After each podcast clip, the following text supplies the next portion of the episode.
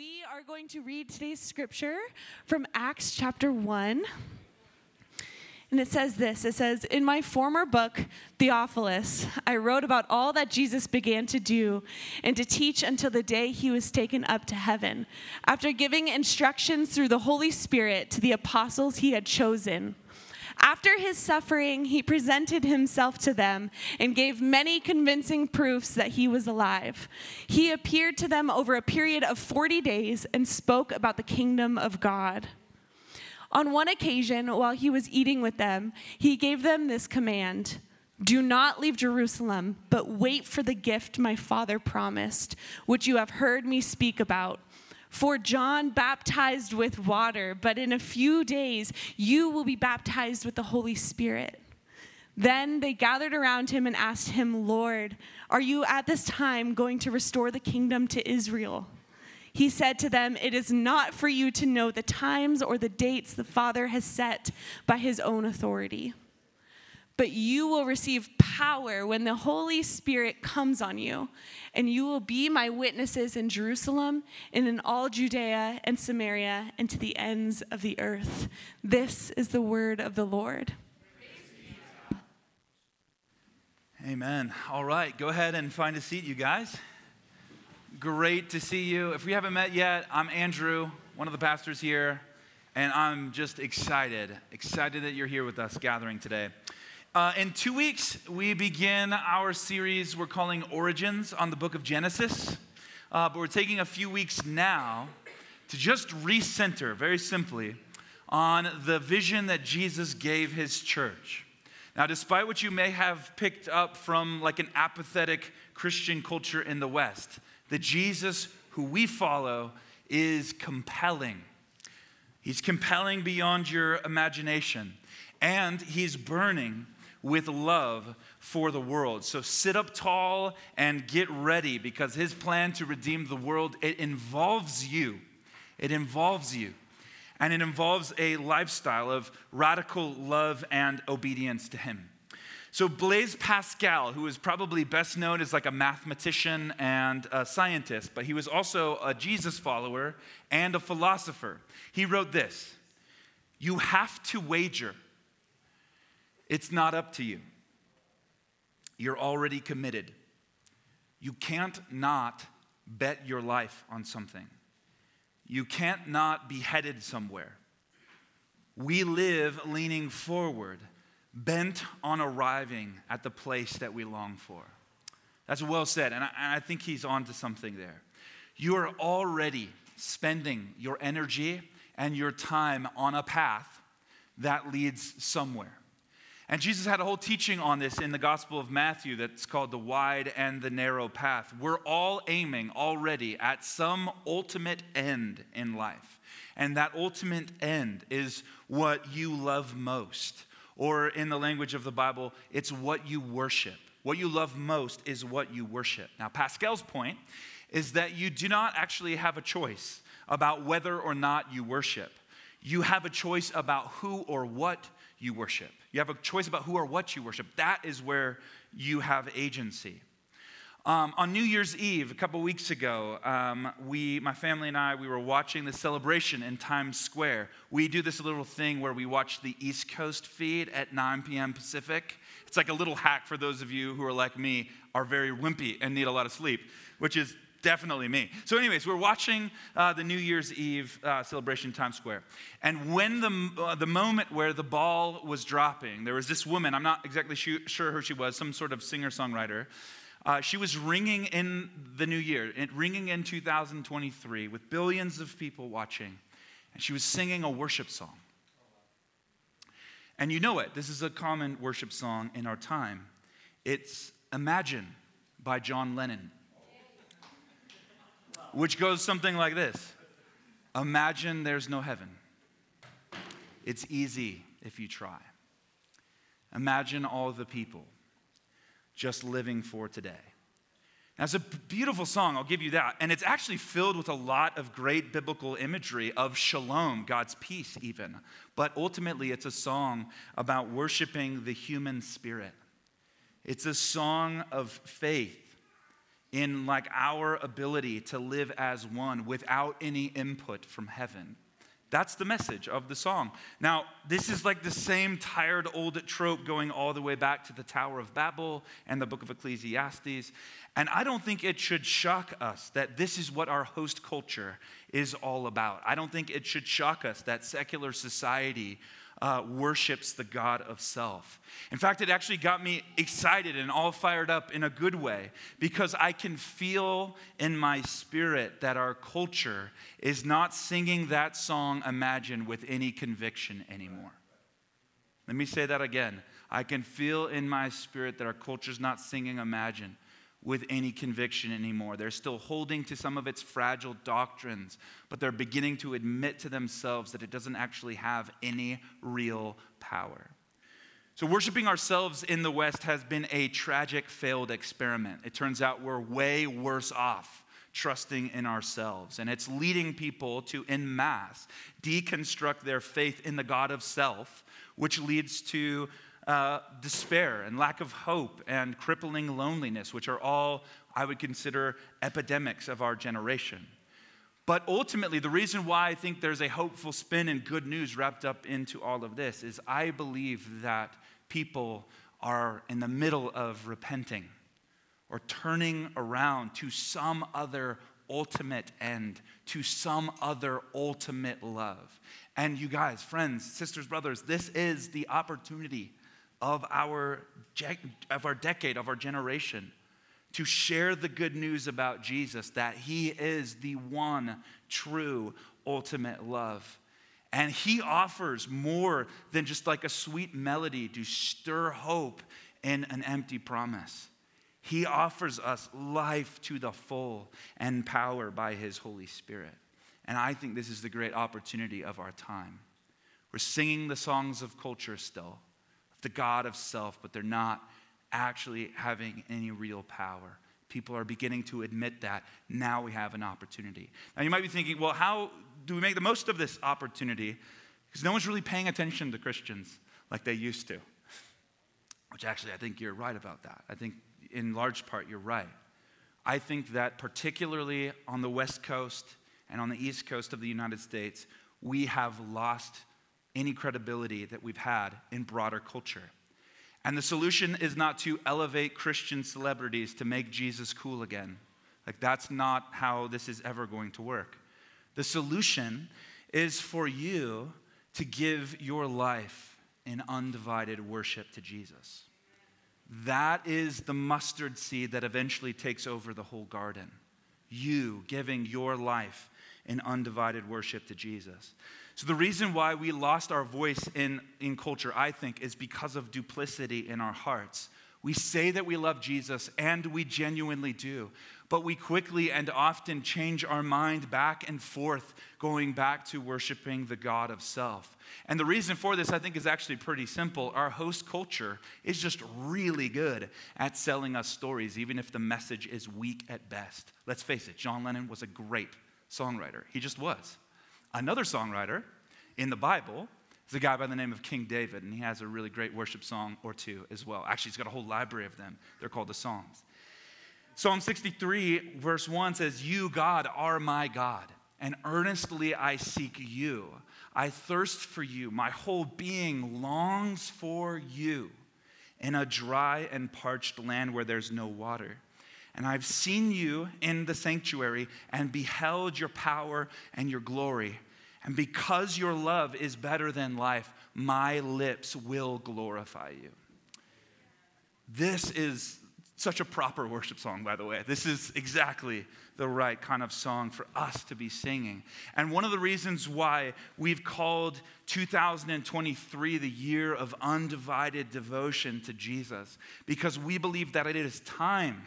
it's time for us to recapture and to reclaim the desire, your love for God, your hunger for Him as a matter of first importance in your life. I want God to be able to look down on us here at Riverbend and find us as our hearts are fully trained on His.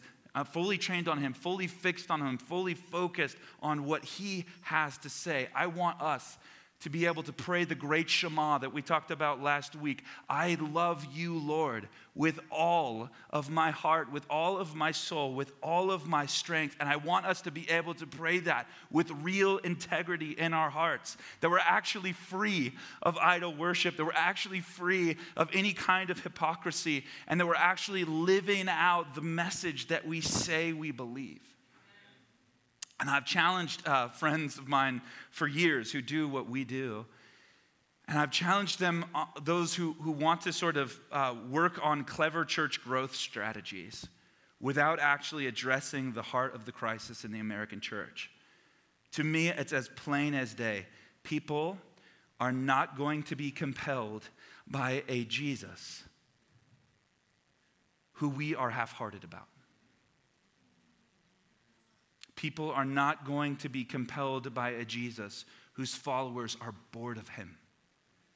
It's just not compelling. There needs to be a resurgence of holy ambition and hunger for Jesus again that is commiserate with who he actually is. Yeah, we can celebrate that stuff. That's okay. That's actually really good. There needs to be a resurgence of holy ambition from amongst the people of God. And that needs to happen in us, it needs to start with us, and it needs to happen within the church. Now, I know that some of you, and perhaps most of you, are with me on this. Some of you are already actually pretty enthusiastic about this, which I just have to say is rare in the Pacific Northwest because here in the Pacific Northwest, it's cool to be really cynical which means that some of you are willing to risk being uncool in order to long for God and be desperate for Him out in the open. And I honor you for that. I bless you for that.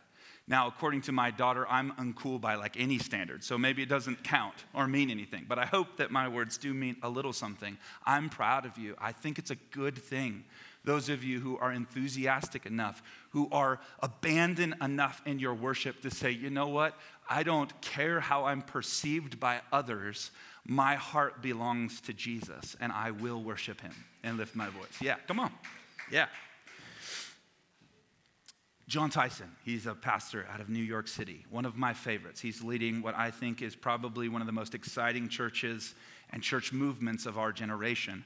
And he's doing it by design in the most post Christian neighborhood in America. It's a place called Hell's Kitchen in New York City.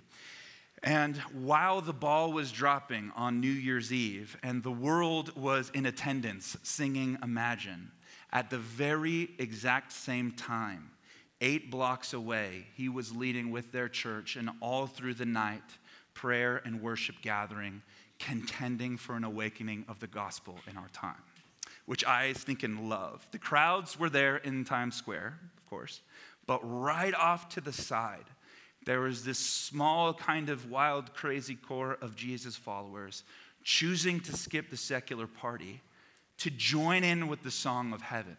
And that is such a beautiful reality that it's so poetic and symbolic to me of so much of what God wants to do. So, Tyson is a uh, le- leading thinker, I, if, you would ask, if you ask me, on renewal, re- revival, and spiritual awakening. And uh, he was recently asked about principles for, for revival. Where do we see it? How do we see it? And how can we pray it in?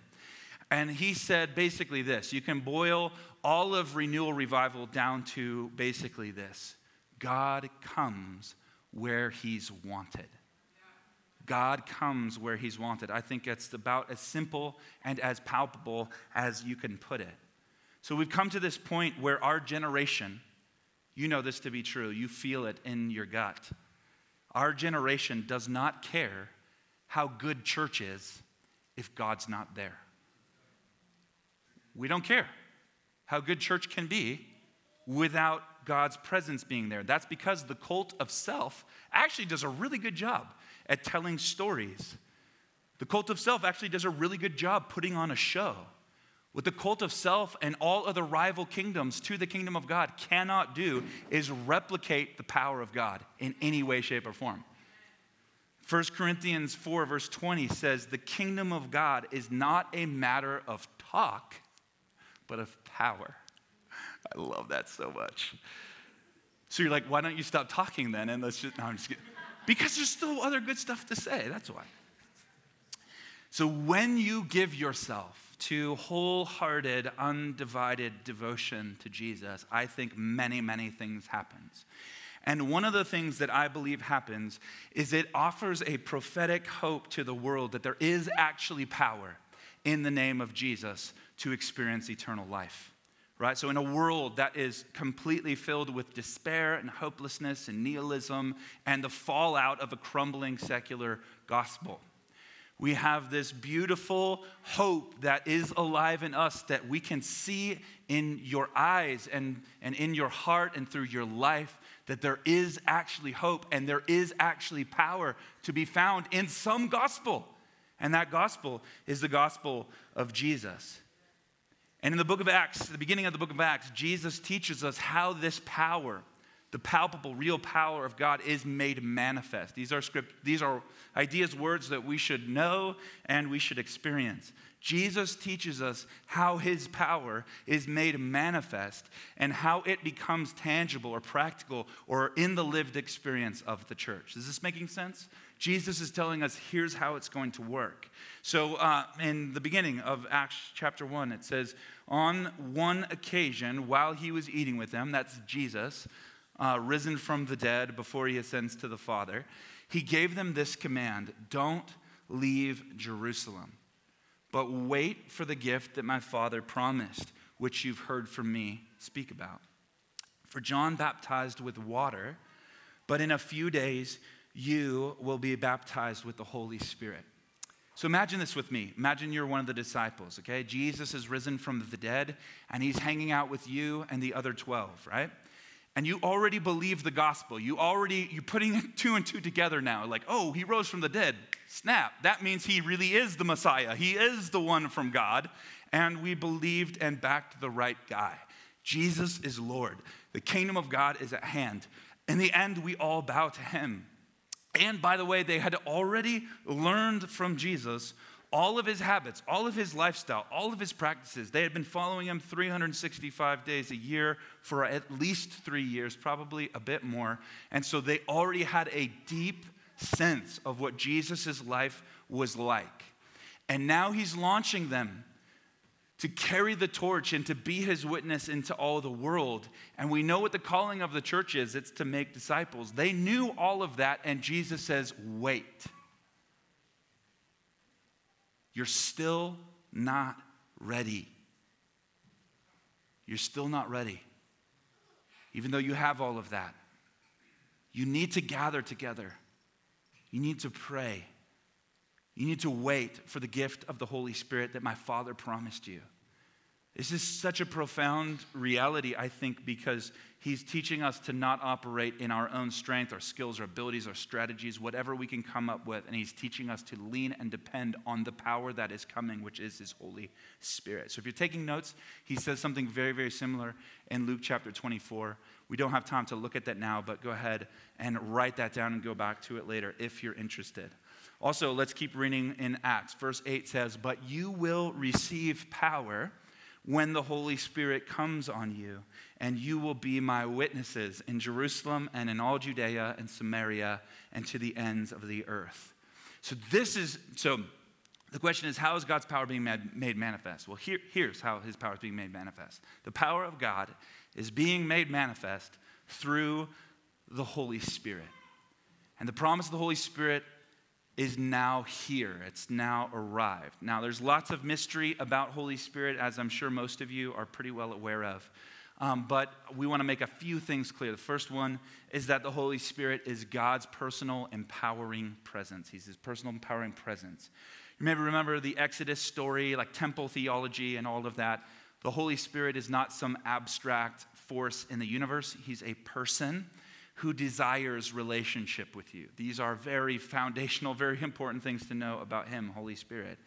And that manifest presence, when God actually shows up in the room, it used to be more sort of the exception to the rule in a burning bush, in a cloud, in the temple, or something like that. But now, because of Jesus, God is making his home here with us. We are actually becoming the temple ourselves. We are becoming the temple of the Holy Spirit. That's a direct quote from 1 Corinthians chapter 6. So the promise of Holy Spirit is now arriving in the work of Messiah Jesus. Um, notice that Jesus doesn't say just say that he's going to be with us. He says that he's going to empower us.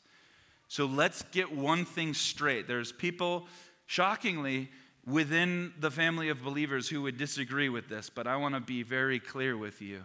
When God shows up, incredible things start happening. That's exactly what we would expect. Of course, incredible things start happening when God shows up because God cannot enter a broken world and not begin healing and transforming it. That would be a contradiction to who He is. When, of course, when God shows up, beautiful, wonderful, redemptive, healing, transformative things are going to begin happening because that's who He is. He can't help Himself. This is what He does. So, Holy Spirit is powerful.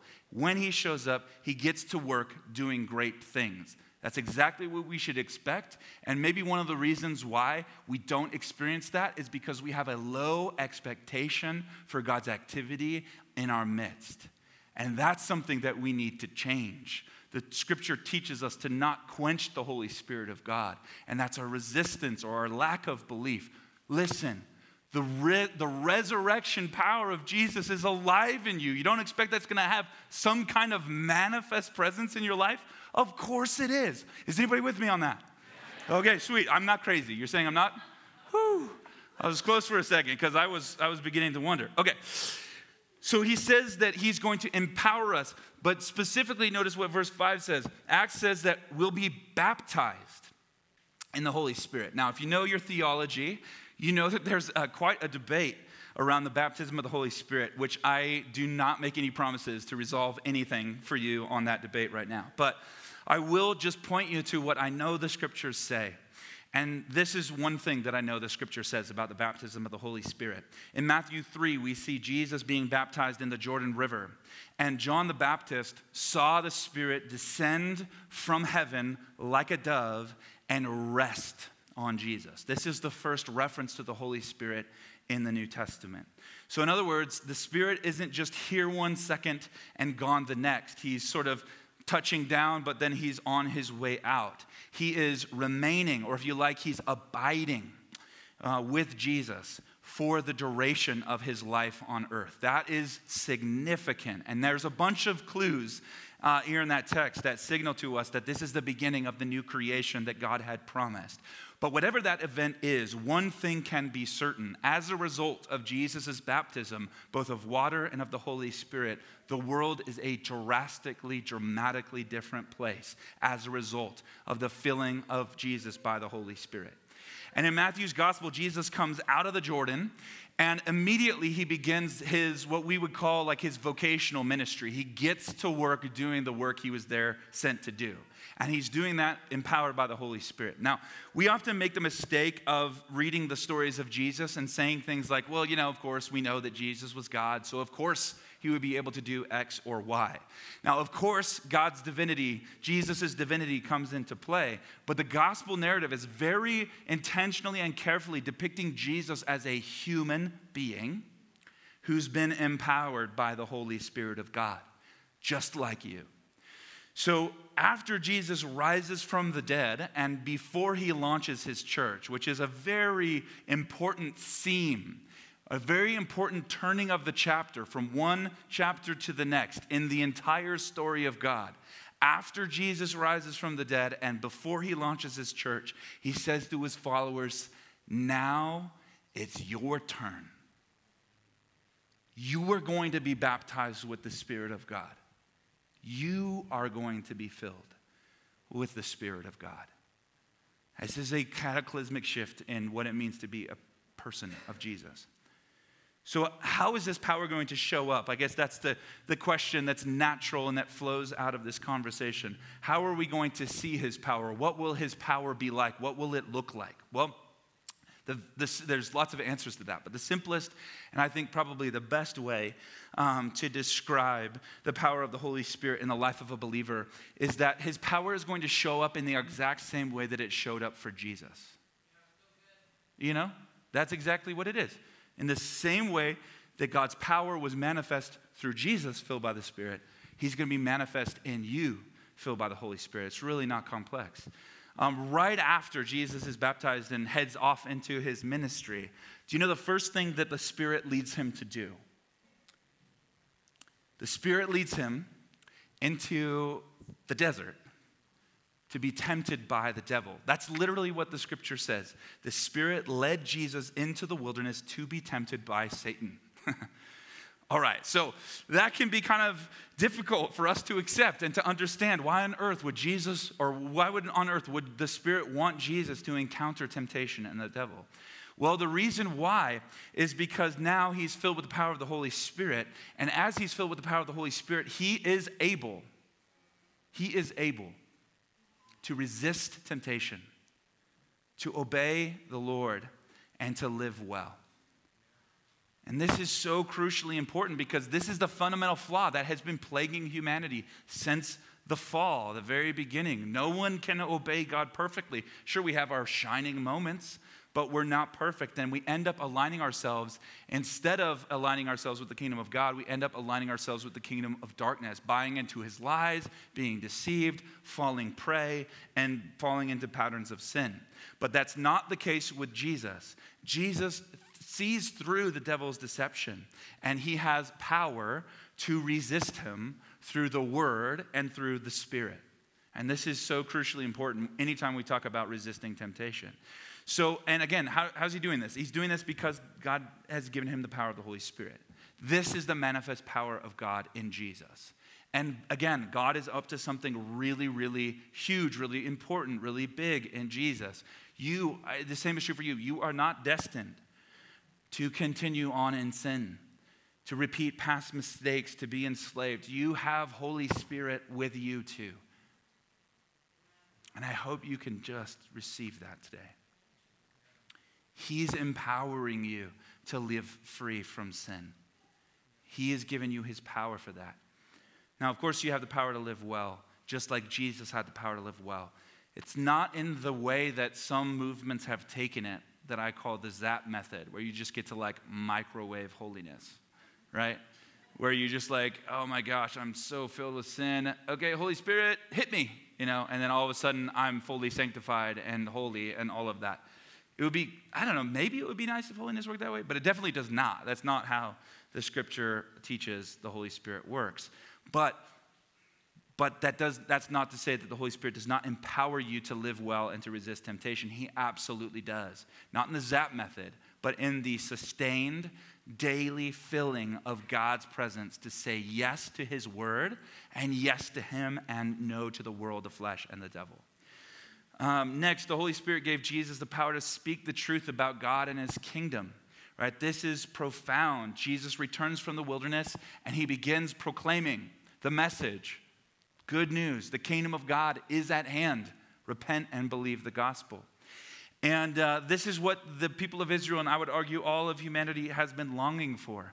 Mark chapter 1, a very parallel passage to Matthew chapter 4, says, They went to Capernaum, and when the Sabbath came, Jesus went into the synagogue and he began to teach. Notice what happens when Jesus teaches. The people were amazed at his teaching because he taught them as one who had authority, not as the teachers of the law. So, this is just one example of many that I could give you of people's amazement at Jesus and his ability to speak God's truth in power.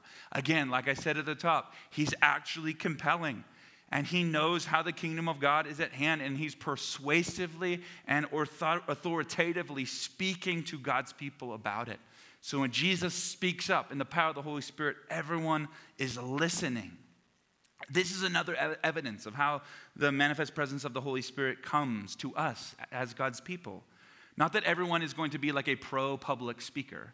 I would be happy if like one of us became a pro public speaker, hopefully me one day. But the point is not that we become pro public speakers. The point is that we become persuasive and authoritative about how the gospel of Jesus is good news to our hurting world and that your life speaks a message to others about how there is real hope and grace and love and life to be found in Jesus. And when someone asks you about that hope that they see in you, you have an answer for them.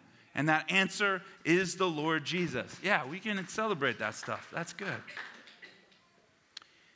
When you're filled with the Holy Spirit, you find a new authority that doesn't come from you or your voice. It comes from the Holy Spirit of God, and it comes from the wisdom of His love. Next, we see in Mark chapter 1 that there was a man in the synagogue who was possessed by an impure spirit. And so, Jesus, in the middle of a sermon, someone stands up in the middle of his sermon and starts yelling. And this is what he yells what do you want with us? Jesus of Nazareth, have you come to destroy us? We know who you are. You're the Holy One of God. And Jesus says to them, Be quiet. And then he says, Come out of him. And the impure spirit shook the man violently and came out to him with a shriek. And the people were all so amazed that they asked each other, What is this? A new teaching and with authority. He even gives orders to impure spirits, and they have to obey and news about him spread quickly over the whole region of Galilee. This is what we can expect with the manifest presence of God. Now, I know we live in a time and culture where we would much rather see, it's much more convenient to see uh, the demonic as like some archaic way of describing suffering and evil. But here's the reality the reality is that the scripture says something very different, that we actually do have an enemy and he is leading forward the kingdom of darkness, which sets itself up against the knowledge and the wisdom and the love and the truth of God. And the other truth is that I have actually seen this evil with my own eyes. This week, I've seen the power of the enemy tormenting and trying to claim some of you, trying to destroy your life. In the last week, I've seen this happen. But I, I, I pray you can hear me out here. The power of the enemy has no authority over you. Yeah, he does not. And the kingdom of darkness does not hold a candle at all to the authority and the power of the Holy Spirit. This week I saw the demonic tuck tail and run. I saw the demonic become like shudder in fear as we declare Jesus is king. As we read the scripture that he is victorious. So I don't know where you're at with all of this. You might kind of think I'm one of those religious fanatics, which I'm totally fine with you coming to that conclusion.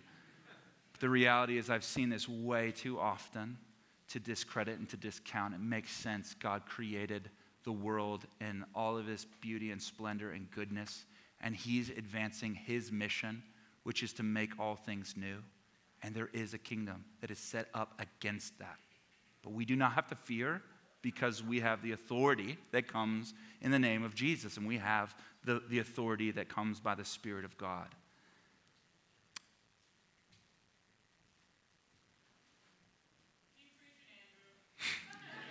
Thanks, Geneva. I'll take that.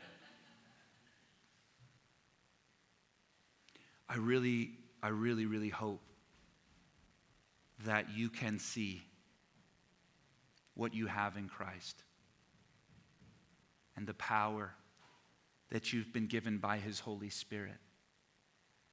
And that's not to pursue sensational experiences, and that's not to bring glory to your name, for you to become wealthy or whatever. Like, don't twist the motivation. It's all about Him, and it's all about His glory, and it's all about His kingdom.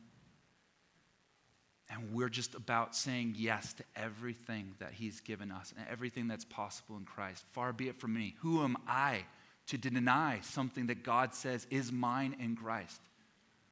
Who am I to shrink back in fear and cower away if God has given me the authority and the responsibility to claim victory over you? How dare I neglect the power of the Holy Spirit? If what he's saying is he wants you to be set free and he wants to see you live in a life that's filled with the glory of Christ, who am I to say no to that? We must guard ourselves against quenching the power of the Holy Spirit. We have to say yes to whatever He has for us. And that's what this year is all about, y'all. That's what this year is all about. So as soon as they leave synagogue, this is what happens. James and John, they, they roll over to Simon Peter's house. And Simon's mother in law is sick. And so they immediately told Jesus about her. And so Jesus rushes in to look at her, and she's got a fever. And he holds out his hand and he helps her. And the fever left her, and she began to wait on them. And that evening, this is what the scripture says in Mark chapter 1, verse 29 after sunset, the people brought to Jesus all the sick and all the demon possessed. And the whole town gathered at the door. And Jesus healed many who had various diseases. And he also drove out demons, but he would not let the demons speak because they knew who he truly was. That is like, can we please talk about that some other time? Because that's a really interesting conversation. But for right now, pick up what Jesus is throwing down here. Through the power of the Holy Spirit, Jesus and we have power to heal diseases and sickness. It's just what the, what the work of God is in our time. Part of the work of God is to set the world to rights, the things that are broken, the things that are, uh, that are not right, the things that are evil, people suffering, illness, disease, all of that. Jesus has the power to reverse, and that's part of what he's here to redeem to save you from sin, to bring you into the family of God. And one of the manifest present, uh, one of the ways that the Spirit manifests is through reversing the effects of evil on your physical bodies. And um, that's what we see all over the place. Sick people are getting healed left and right everywhere Jesus goes, except for his hometown, except where everybody saw him grow up. Everywhere else, he's got authority and power to heal the hurting and to cast out demons. There's something telling in there for us. But it's amazing. This is a signal that the new creation is here, and it's all enabled by the Holy Spirit. We have seen in the last couple of months an, a concentration and an acceleration of the miraculous. People being healed from sickness. And we, at the end of the last gathering, we prayed for several people. One who had a scary lymphoma, another one who had been um, uh, barren for a long time and is wanting to be pregnant. And we prayed with authority and in no uncertain terms for Jesus to open that womb and to heal that cancer. We don't always get our way, it doesn't always go the way that we want. However, we trust, we believe, and we're seeing uh, God answer these prayers. Just in the last few months, we've seen someone's back completely healed, 10 years in a wheelchair, now walking with no pain meds whatsoever, sustained over a couple of months. We've seen many other things like that. We've seen God open wombs. We've seen God heal skin disease. We've seen all of that in the last couple of months. How do you explain that? Well, you are being awakened to the reality of God's power. And you're saying, you know what? I want to see that now. I don't want to just read about that in these long, long ago stories. Jesus said it was possible for us to have this manifest power, and so we want that too. It's because we want Him. And then, uh, second to last, we're doing, you guys doing good? Sweet. Okay. So, um, another thing that Jesus does, Matthew chapter 8, this one will go really quick. Um, they're in the Sea of Galilee in a boat, uh, and suddenly a furious storm came up. So much that the waves swept over the boat, but Jesus was sleeping. Disciples went and woke him up. Lord, save us, we're going down. We're going to drown. Sometimes I don't read so good. He replied, You of little faith, why are you so afraid? He got up, he rebuked the winds and the waves, and it was completely calm. And the men were amazed and asked, What kind of man is this? Even the winds and the waves obey him. So here's what we see the presence of God gives us the power and gave Jesus the power to perform miracles. This is a slightly different category from healings, uh, but uh, you know, we want to lean into all of it. He's doing things that are unexplainable. He's bending the laws of nature to do something that's outside of the laws of nature. And it's not for his own amusement. He's not doing it just to kind of do tricks, and he's not into magic. That's not the point.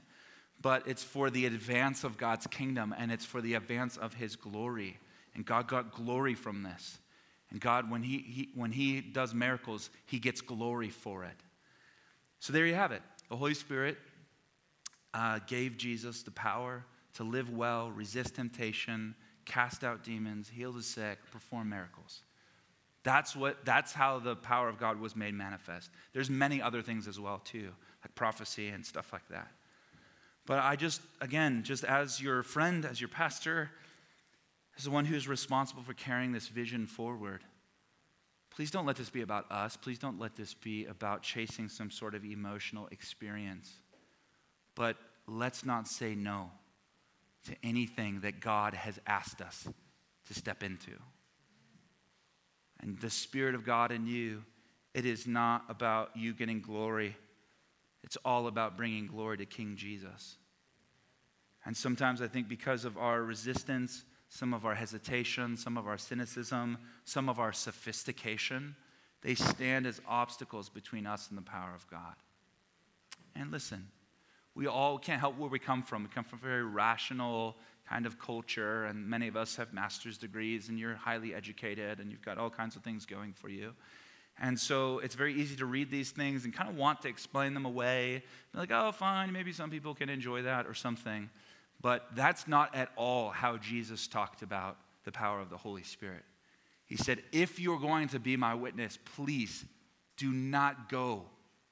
Do not do it unless you plan to wait and pray and be filled with the power of the Holy Spirit so that you can do the kinds of things that I'm doing in the world. Notice what Jesus says. This is the last scripture.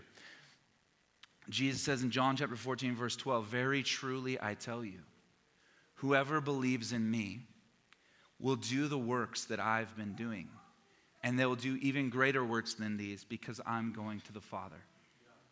And this is the context for Acts chapter 1 and 2 that we read about at the very beginning. Jesus is saying, in order for me to send the Spirit, I got to go. But I'm going to go up there, I'm going to send my Spirit, and don't expect, don't have a low expectation for what's going to happen when I'm gone. Don't have a low expectation for when I send my Spirit. Don't, don't act as though you have no authority, no power, because you actually do to be my witness to be my witnesses. And, and so I, I just think it's time for us to renew our imagination and renew our excitement for the potential and the possibility of the move of God's Spirit in our midst. And it's time we start living into it, and it's time we start practicing it together. And so uh, that's what we want to do right now. We want to pray over you um, that you would be filled with, that you'd be baptized in the Holy Spirit. And so this is how we're going to conclude this gathering. So if you wouldn't mind, please stand with your feet to me, with me, and uh, worship team's coming, and we're going to respond.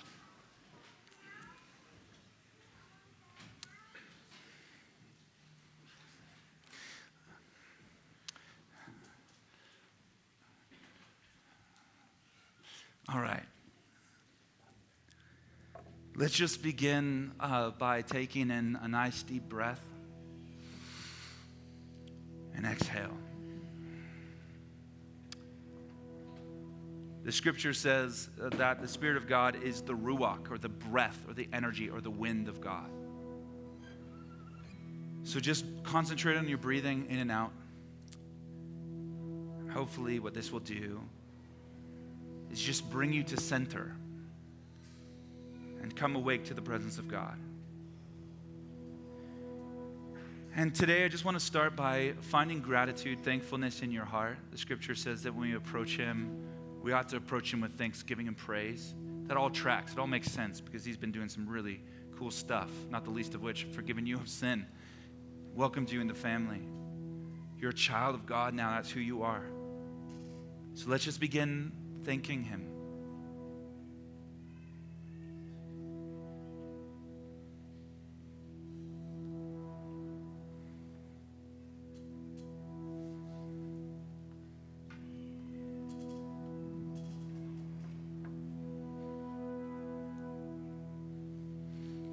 And now, what we want to do is just notice if there's any obstacle, anything that might be standing between us and receiving the power of the Holy Spirit.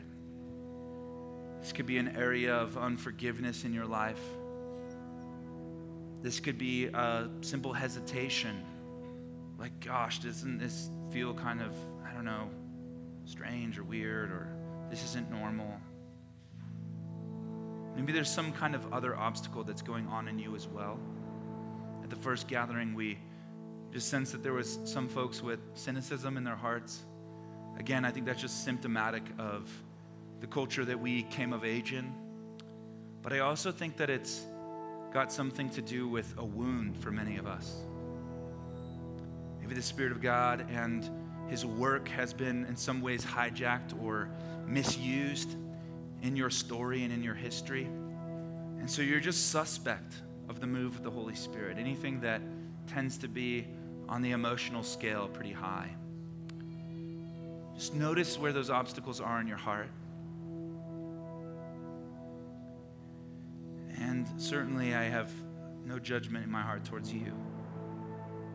Because I've been there. I've wrestled with all kinds of questions and unbelief, and I still tend towards cynicism from time to time. But I think the truth of the word is that those things aren't going to serve you right now. They're not going to help you. They actually stand in the way of what God wants to do. Before the gatherings this morning, we were praying together as a team, and we just got a series of uh, visions. And one of them was of a wind tunnel and um, Aaron, who's leading us this morning on drums, said he felt like the invitation was to sort of allow yourself to be caught up in the wind tunnel, to sort of cease trying to hold on or whatever, but to just get caught up in the flow. And the second was very similar.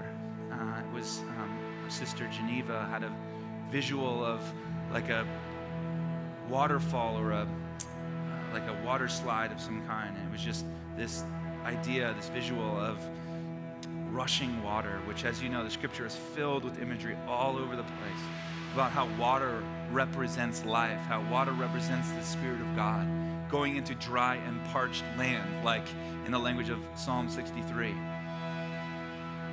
and bringing a new life. The invitation was similar. It's like, hey, you know, control is an illusion. So when we try and hold on and grasp for control, it's almost like we're fighting against the flow of the waters. We're fighting against the move of the Holy Spirit. Again, part of this is just being human, so don't be too hard on yourself. but just hear the invitation of God saying, it's okay to let go.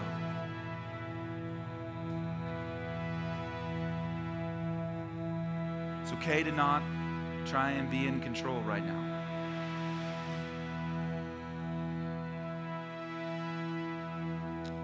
This is even kind of a tricky thing for people like me to try and do in a gathering of this size. And I've got insecurities too, like, oh, what do they think of me up here? And disappointing anybody.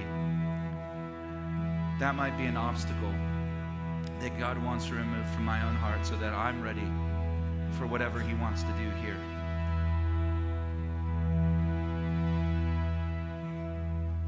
Notice it's not even your job to remove the obstacle, but you do have to consent that, that you want Jesus to do it for you. So let's just agree with him today. Let's just say, okay, God, I consent to the moving of your Holy Spirit. Pray that you would help me to release control of this moment so that I can be entrusted into your hands to your work and to your authority.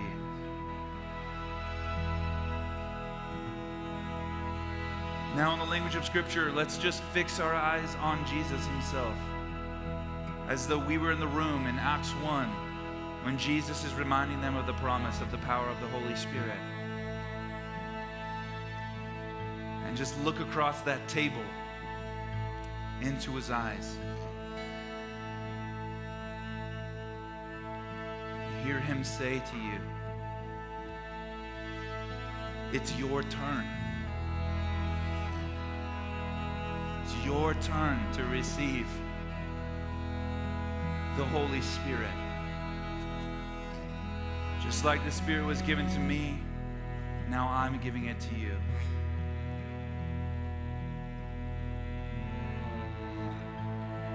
And now I just want to pray a very simple prayer from the ancient church Holy Spirit, come.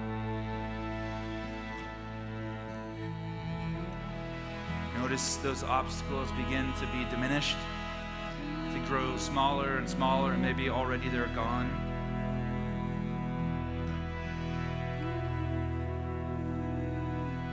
Notice your trust and your faith beginning to rise just a bit. Know the temptation. I, I get it. I, the temptation is to bounce, to get out of it, to, to move on, or just ADD brain to take over. But notice the, the goodness of God. He's so good. He, he knows he knows what we need. And he knows that relationship takes time. He's not in a hurry with you. He just wants to love you. He wants to come close to you. He wants to give you the gift that you've been longing for, waiting for. So, Holy Spirit, would you come? Would you fill us with your power? Would we encounter you? Would we not be relegated to rereading the same stories of old where you used to move in power and people used to hear your voice and people used to dream dreams and have visions and prophesy and see miracles take place and see demons cast out? And will we be the ones who are found here on earth with our hearts fully trained on you and longing for you above all else, above anything else? There's no one, there's nothing we want like we want you. You are our ultimate end. So we pray, Holy Spirit, come. Holy Spirit, come. Don't let me say it for you. You consent, you ask, you pray for the work of the Holy Spirit to come in your life. You say yes to Jesus. You're not saying yes to me.